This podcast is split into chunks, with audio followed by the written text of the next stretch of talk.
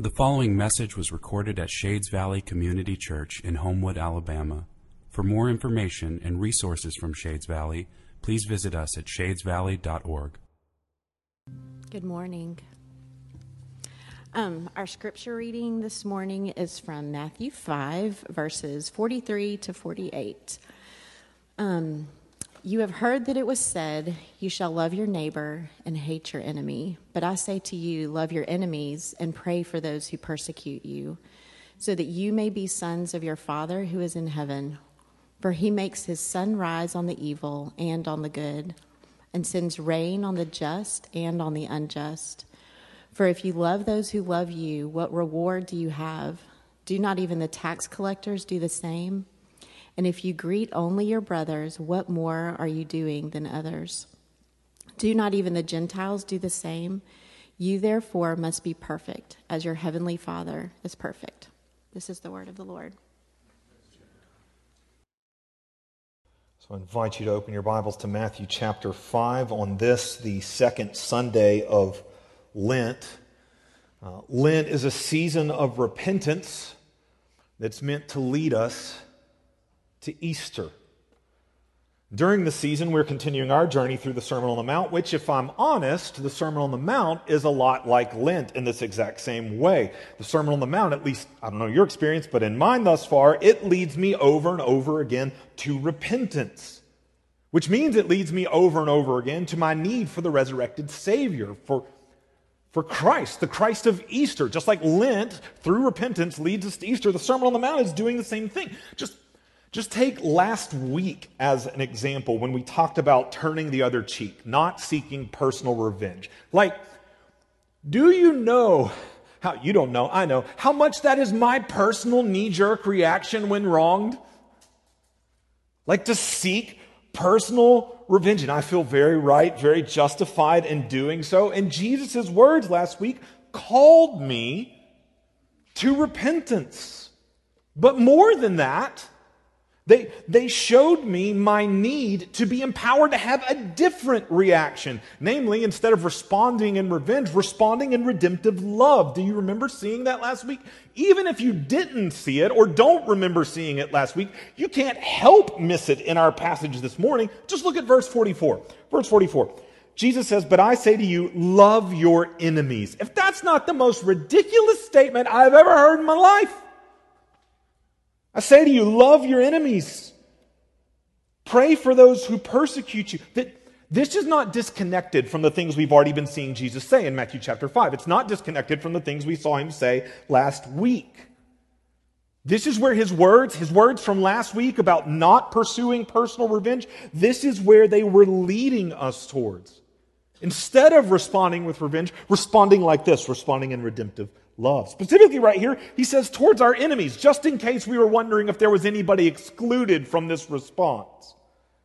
Jesus goes to the very ones where we would be most likely to pour out our revenge, and he calls us to pour out instead redemptive love. This is what I'm talking about. This is the kind of thing that leads me to repentance.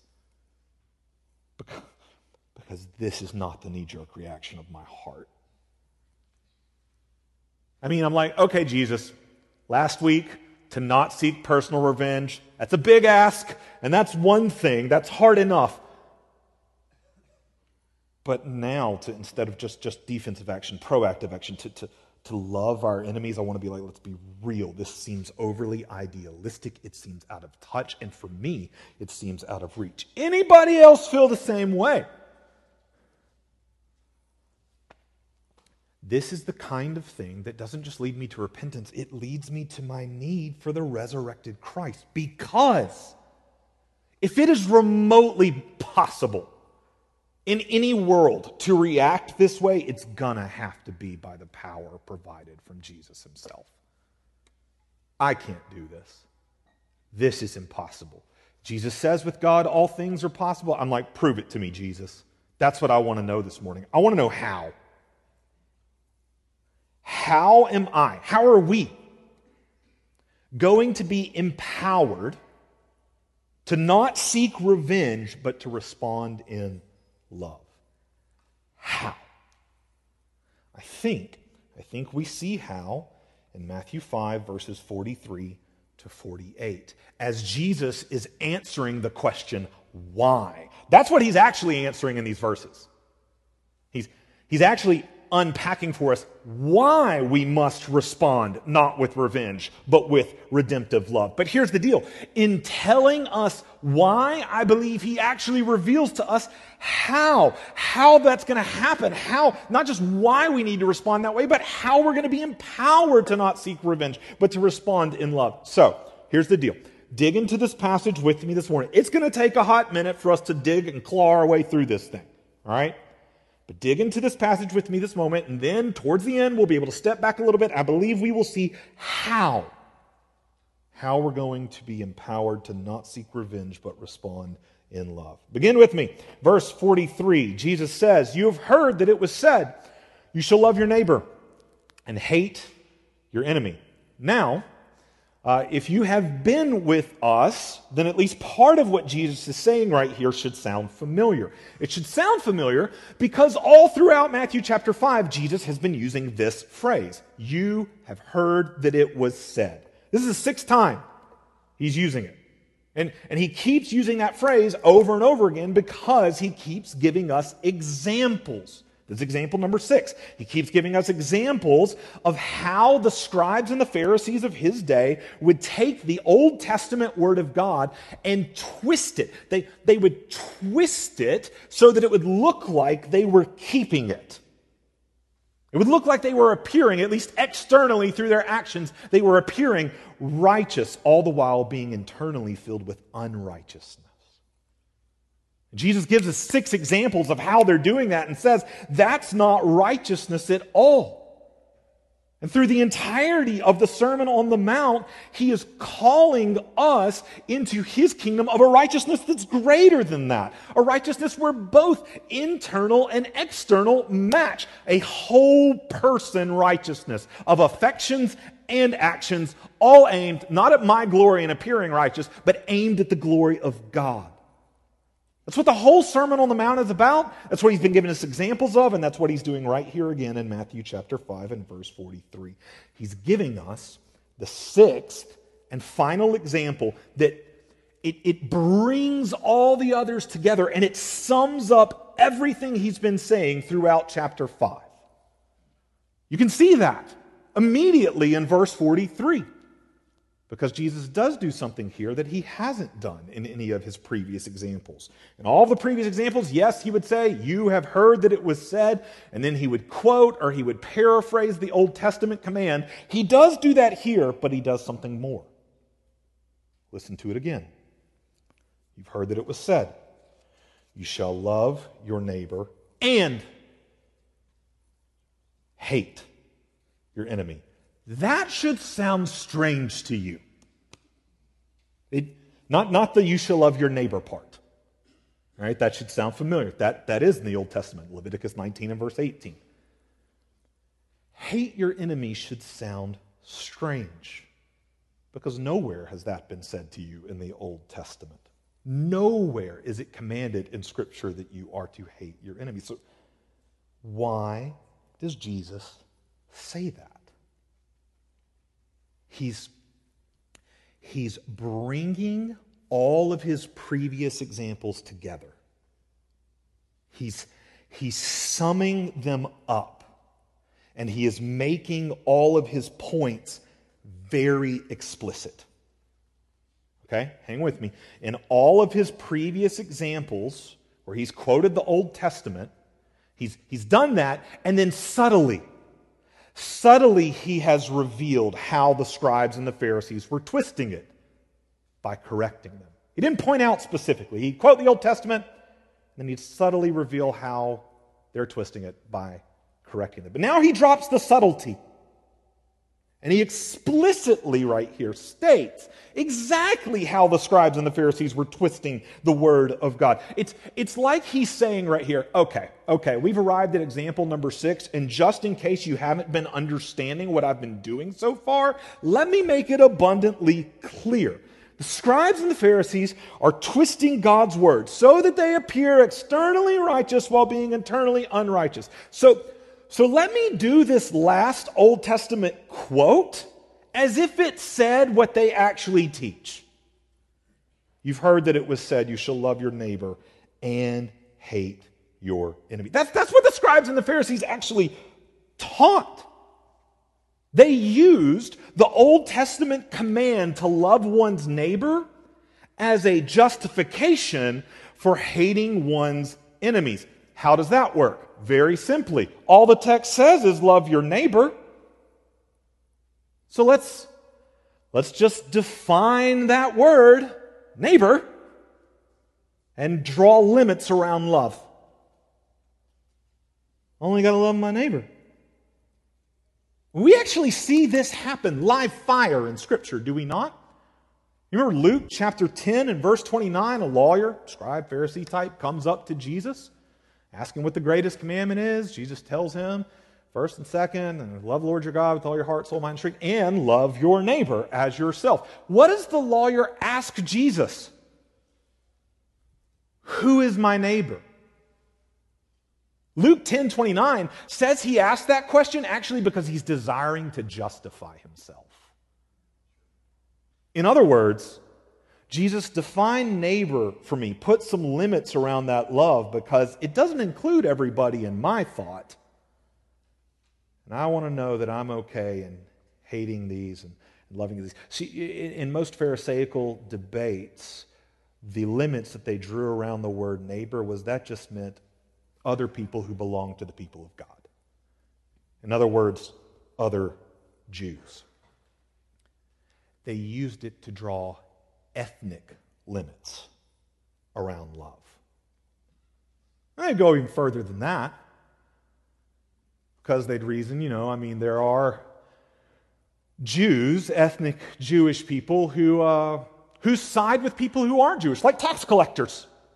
I mean, there's some Jews who are pretty big sinners. So they must not be included in this command. They would use it to draw moral limits around love. Let me go even further. I mean, there, there are Jews who I guess technically are trying to follow God, like maybe the Sadducees, but we massively have some huge theological disagreements with them. So they're probably not included in this category either, and they would draw theological limits around love. Aren't you glad that we don't do this anymore? Use the Word of God to draw limits around love and who we are or are not supposed to show it to. I was I was 10 years old, Shades, the first time I heard an usher at my church growing up use Genesis 9 and the curse of Canaan to try and justify the subjugation of African Americans and justify the superiority of white people. I, I was 10 and that is still a live fire, hellacious abuse of the text, misreading, misunderstanding of the entirety of Scripture. But it is still very much alive and used today. People twisting the Word of God to draw ethnic limits around who they are supposed to love. Okay, maybe you're like, ah, I'm not guilty of that. We do this to draw moral limits. Just take a scroll, not a stroll, but a scroll through Christian Twitter. I'm going to draw limits around people I'm supposed to love based upon their sexual orientation and what they believe about sexuality or what they believe about the sanctity of life. I'm okay to express hate towards them. Shades, Jesus never compromised a single truth that Scripture teaches, and he never failed to express compassion. He didn't use morality to draw limits around his love. Or we even do this within Christian camps. Those people don't think exactly like me. They think differently on this issue, that issue, so I can express myself towards them however I want, whatever vitriol, hate I need. And we draw theological limits around our, our love. We still ask the exact same question to Jesus and to the Word of God that the lawyer in Luke chapter 10 did Who is my neighbor? In other words, define for me who it is that I have to love so I can know who it is that I get to hate. Like shades, do, do, do you see? Do you see? The scribes and the Pharisees took a law about love and made the heart of it hate so they could follow it and look extremely righteous while being internally unrighteous. And right here, Jesus' final example of this, he makes explicit what they are doing. And he makes his correction explicit. And it is explicitly aimed at their heart. Look at it, verse 44. Jesus says, But I say to you, love your enemies. Pray for those who persecute you. Jesus does the same thing he does. Jesus does the same thing right here that he does in Luke chapter 10. In Luke chapter 10, he responds to the lawyer with the parable of the Good Samaritan. He's doing the exact same thing right here. He takes the word neighbor, and instead of using it to limit love, he flips it to make love limitless. Is that not what he taught? Love your enemies. That sentence I said earlier just sounds absurd. Yesterday, uh, my friend Nathan, uh, he texted me. Um, we hadn't talked in a little while, and he just asked me how I'd been doing over the course of the week. And I told him that I actually had a stomach bug uh, this past week. Don't worry, I had it way earlier in the week. I'm wearing a mask because, yes, there are still people at my house that have Just, just keep your distance, people. I promise. No one's in the front row. I'm not going to spit on anybody. We're okay. All right. It was like Tuesday. I'm fine. Anyway, I told him that I had a stomach bug and I was pretty much over it and that I would be preaching on Sunday. He said, I'm going to read you the text conversation. He said, You preaching on suffering while it's fresh on your mind? I said, No, loving your enemies. So I guess I should be talking about loving the stomach bug. That's, that's how absurd Jesus' words sound to us. I actually, love your enemies, if we're going to be honest, sounds even more absurd than love the stomach bug. Like, how in the world am I supposed to love my enemies? Jesus shows us right here, he shows us the heart of it by giving us one specific example. He says, Pray. Pray for those who persecute you. I think this is getting at the heart of what loving your enemies looks like. Pray for those who persecute you. In other words, here's what loving your enemies looks like it looks like desiring the ultimate good of those who desire your ultimate destruction. It looks like desiring the ultimate good. Those, of those who desire your ultimate destruction, those, those who persecute you, who take aim at your destruction because of Jesus, you take aim at their salvation because of Jesus. Pray for them. Pray, pray for their conviction. Pray for their repentance. Pray for their salvation. Take aim at their ultimate good.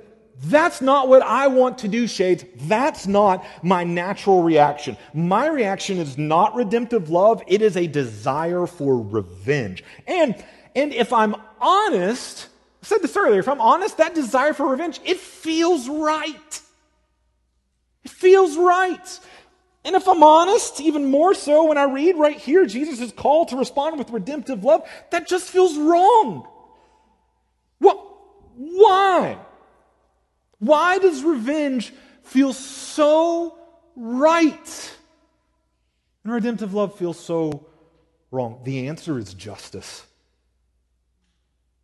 Just when I've been, when you've, when, when we experience being wronged, justice is for things to be set right. This is what makes revenge feel right. Revenge is me taking justice, or wanting to take justice. Usually it's an overreaction and it's vengeance and it gets back at them, but this is me wanting to take justice into my own hands, wanting to make sure that the wrong is righted. But ultimately, this simply ends up revealing something about my heart. What? Let me illustrate it for you. When, uh, when I was a kid, I used to get in trouble all the time for hitting my younger brother. I know you have a really hard time picturing me as a violent child, but my brother was five years younger than me, so anyone with a younger sibling totally understands and sees my justification in this issue. All right, but my younger brother, he'd be annoying. Eventually, I'd get upset and I would just haul off and I'd punch him in the arm, not in his face. I'd punch his face. I'd hit him in the arm, and he would go cry to mom baby. Um, I still call him that to his face. I ain't scared. My mother, my mother would get on to me and she would tell me, she would be like, Jonathan, why, don't hit him. Just come to me. Tell me what he's doing. I'll take care of it. He'll get in trouble instead of you. I would respond to my mother this way I would be like, That sounds great, mom, but the only problem is I don't actually believe you. I don't believe that you will do anything or that he'll actually get in trouble. So it just makes more sense to me to just punish him myself. And take justice into my own hands through revenge. But ultimately, this was revealing something about my heart, namely, that I didn't believe justice would be done unless I did it myself. I didn't believe my mother would deal out justice. Or even worse, I worried that she might show mercy. Revenge, taking justice into our own hands, it reveals something about our hearts that we don't believe justice will be done unless we do it ourselves. For those of us that are believers, that means we don't ultimately believe that God Himself will actually ensure justice. Or, even worse, we're worried that He might show mercy. We call that the Jonah mindset. Remember Jonah? It's the entire reason he did not want to go preach repentance to the Ninevites. He wanted them to get justice, and he was worried that God might show mercy. This is why, this is why revenge feels right. It feels right because it, it feels like righting a wrong. And redemptive love, I mean, redemptive love feels wrong because it feels like we're saying that wrong was all right. It's okay just sweep the sin and all the pain and destruction that it caused under the rug. I don't know about you, but these are the Pharisee like instincts of my heart. And these are the Pharisee like instincts that Jesus is countering with this command. He's countering my instincts of revenge with redemptive love. But he doesn't just counter my old instinct, he empowers the new one. How? That was my original question. Told you it takes a while to get there. I'm still asking how. How are we empowered to not respond with revenge that feels so right? How are we actually empowered to respond with redemptive love? Look at verse 44 again, but let's keep reading this time. Jesus says, And I say to you, love your enemies and pray for those who persecute you, so that, so that you may be sons of your Father who is in heaven. What does Jesus mean?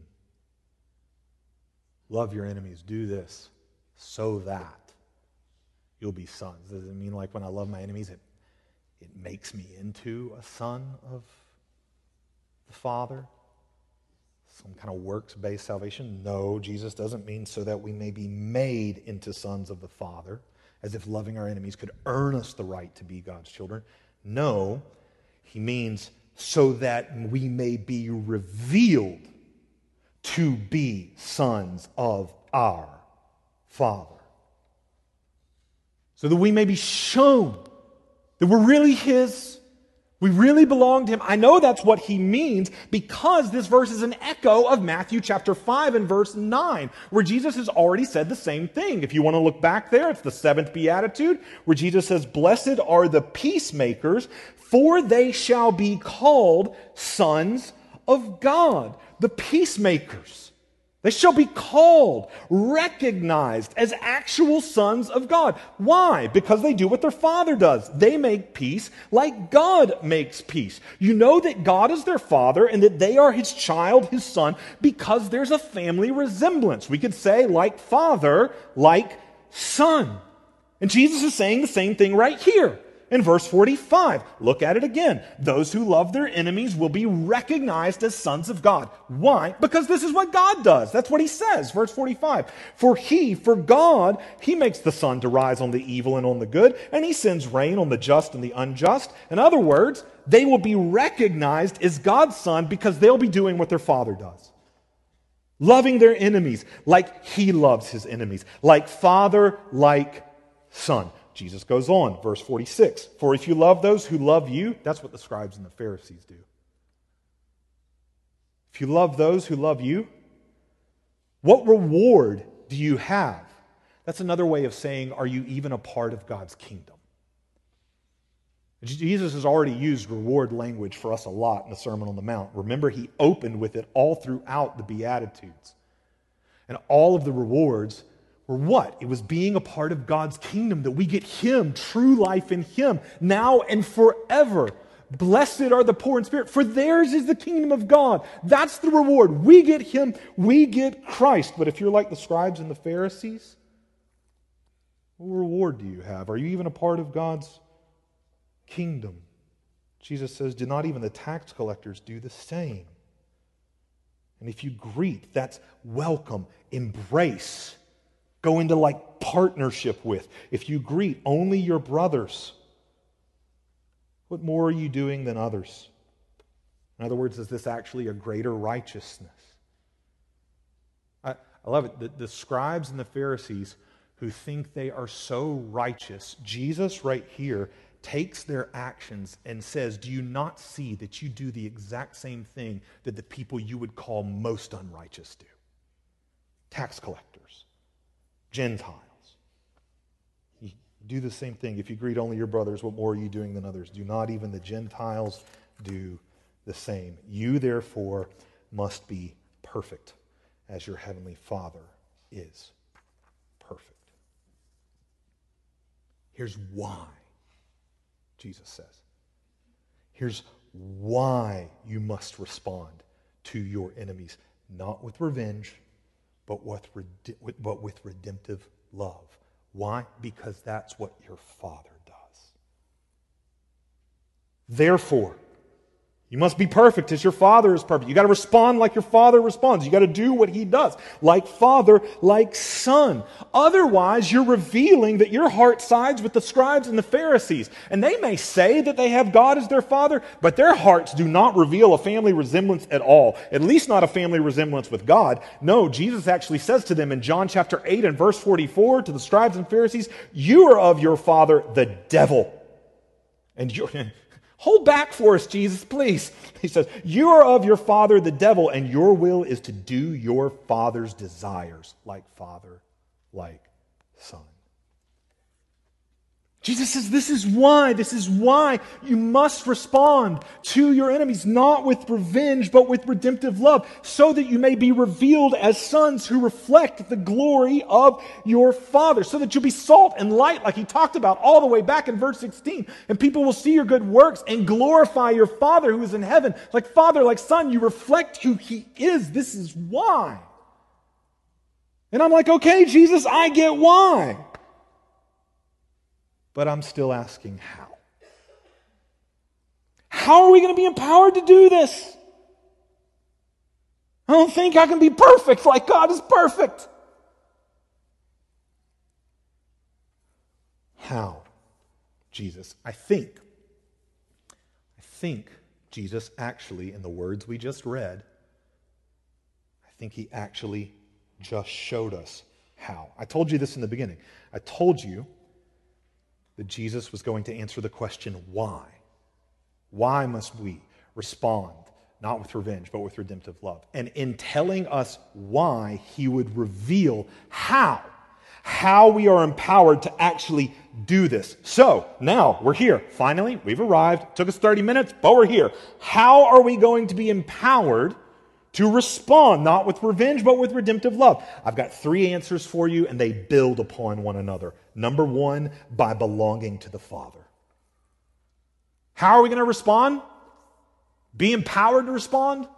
Not with revenge, but with redemptive love, by belonging to the Father. If you look back at verses 44 and 45, right there, we just saw Jesus say that loving our enemies reveals that we really are sons of the Father, right?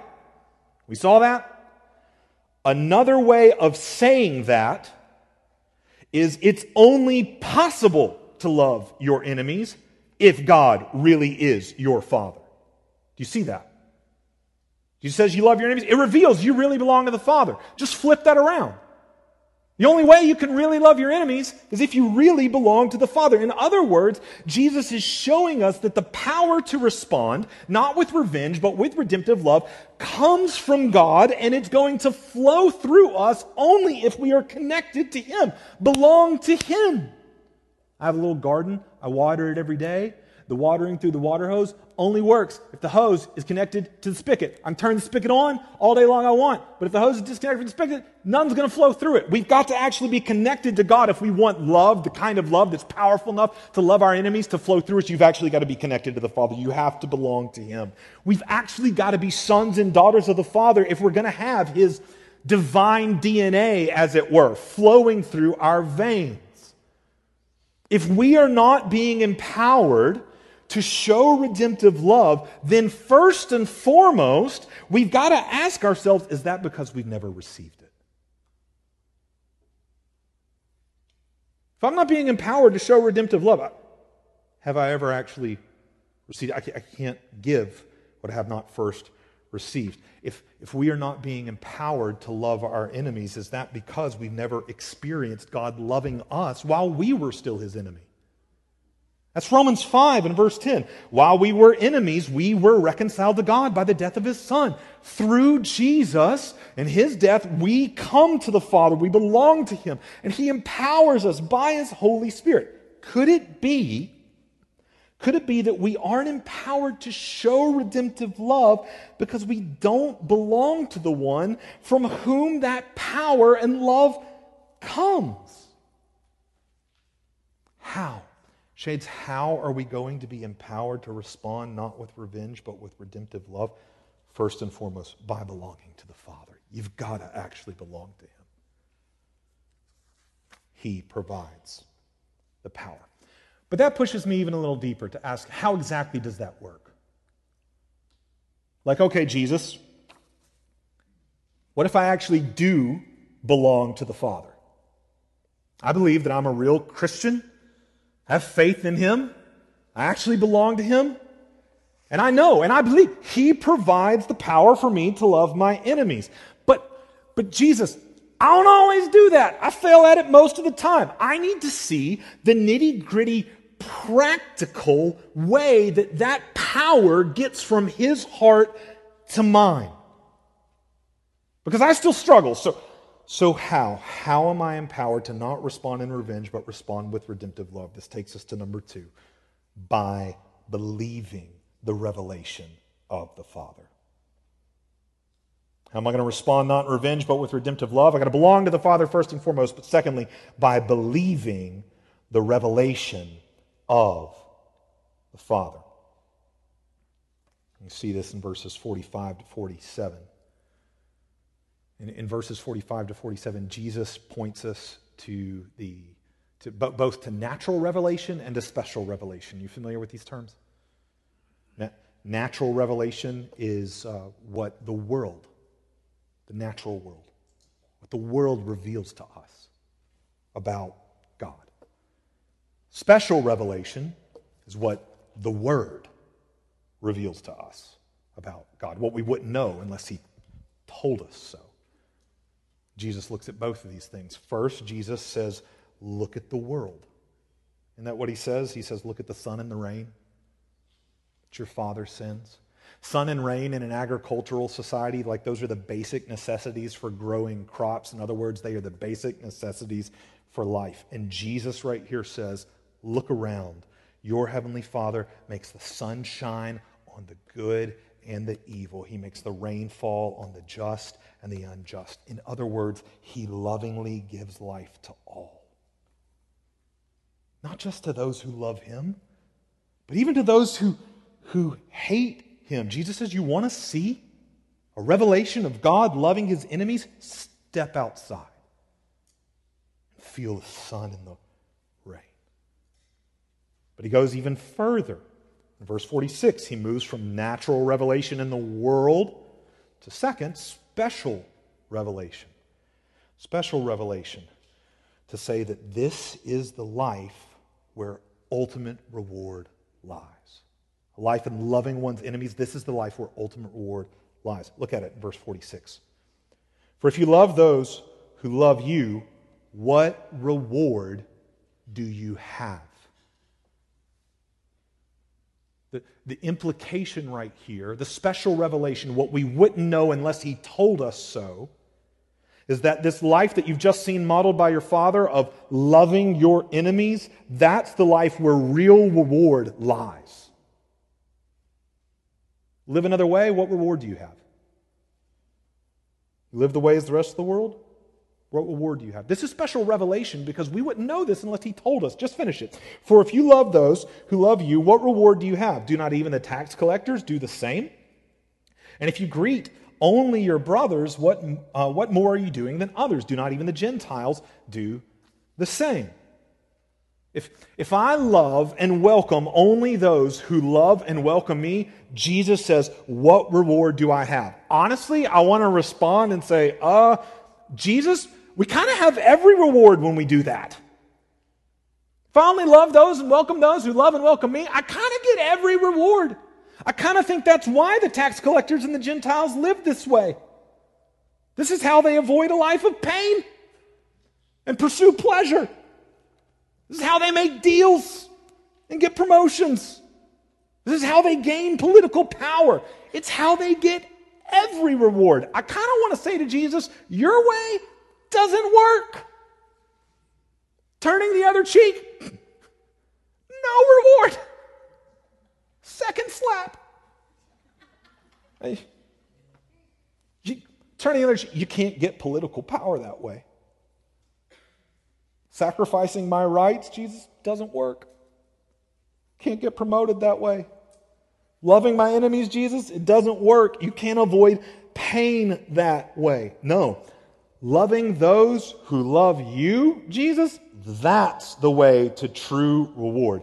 And shades, that's true if you think worldly pleasure, political power, and promotions are the reward.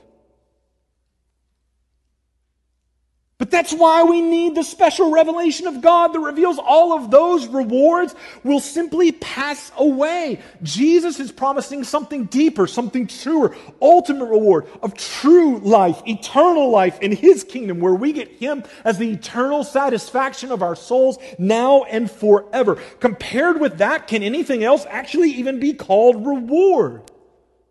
And the question is, do we believe that? Do we believe the revelation of our Father right here? What He's showing us? Do we believe that His way of life that He is calling us to, do we believe that it is actually the way of ultimate reward? That's what He's telling us all throughout the Sermon on the Mount.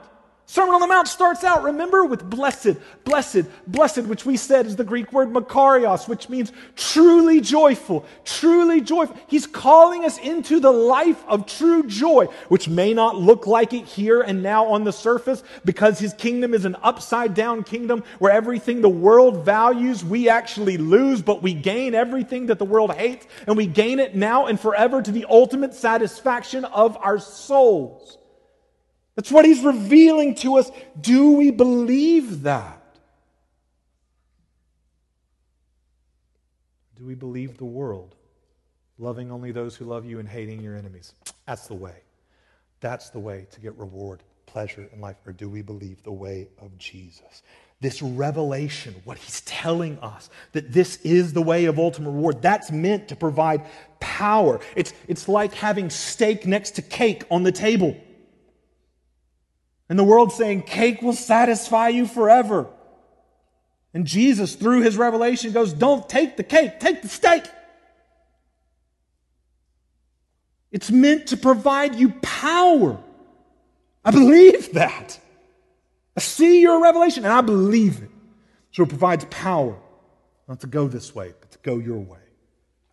The revelation from God is meant to provide power. Power to respond not in revenge but with redemptive love. Let me just give you one example of how this works the revelation of God, empowering us, providing the power not to respond with revenge, but to respond in redemptive love. Romans 12, verses 19 and 20 says this Beloved, is the revelation of God coming to you.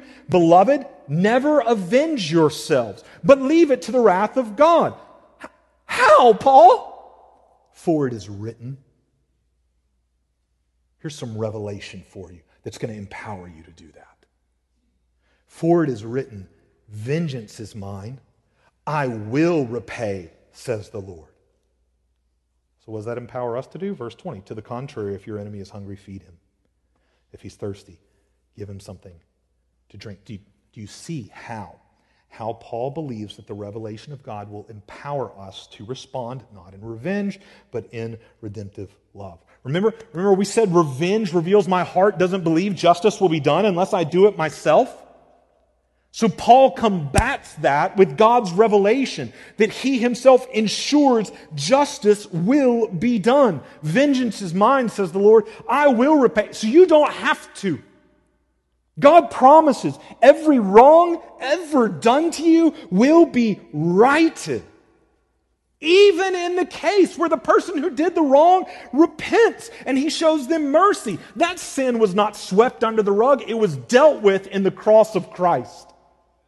God ensures perfect justice, so we don't have to. Do you believe that revelation? It's meant to empower you to let go of revenge and to respond to your enemies with redemptive love, because that is where the ultimate reward of true life is found. Shades, do you see how?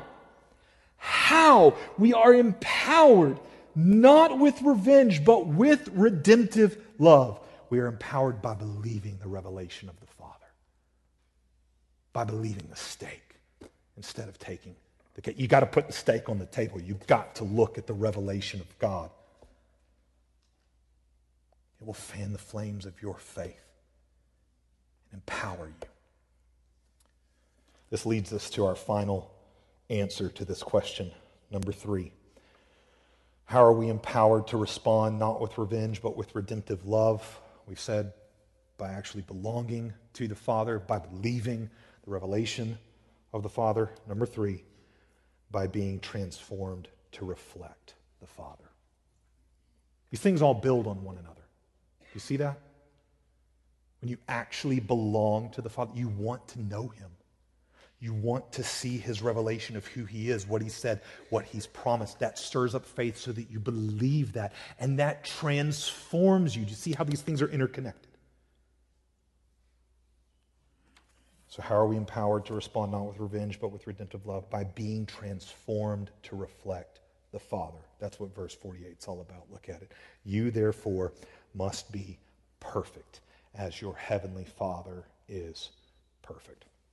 The word perfect right here is not the best translation of the Greek word teleos. Because for us in English, the word perfect makes us think of moral perfection, which God has. God is. He's absolutely 100% perfect. This, this verse actually echoes an Old Testament dictum You must be holy as your heavenly Father is holy. Again, unfortunate because the word holy for us, again, drives us to that place of moral perfection, which, yes, it can mean that and include that, but it means so much more.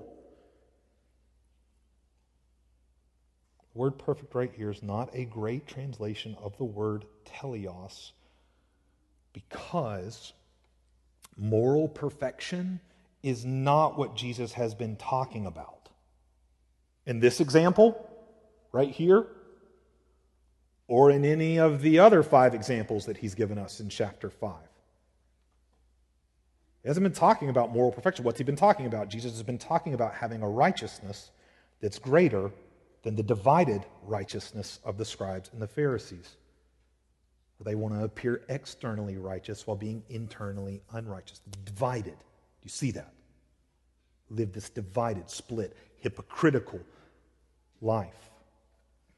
Jesus has been calling us to whole person righteousness. I think that's the best translation of teleos right here.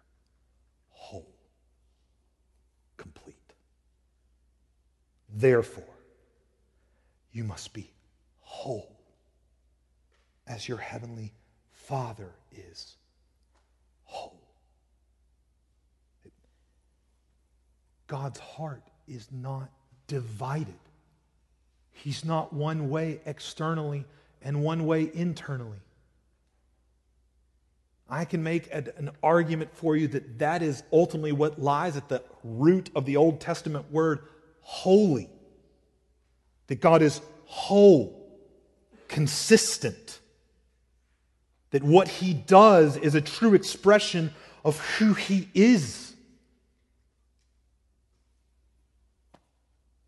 Just run through the six examples that Jesus has unfolded for us in this chapter.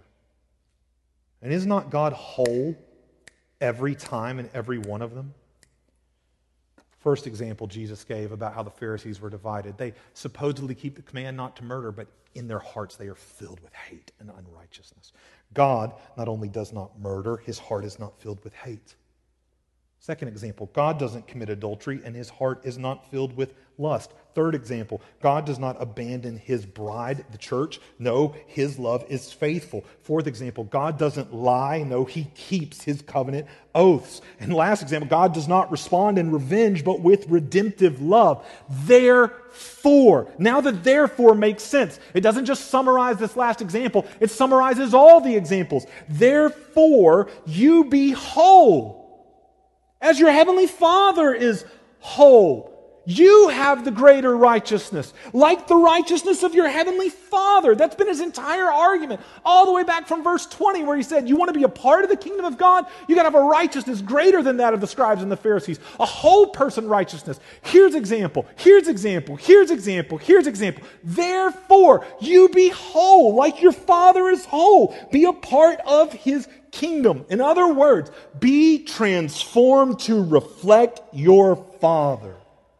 This is how, shades, this is how we are empowered to respond, not with revenge, but with redemptive love.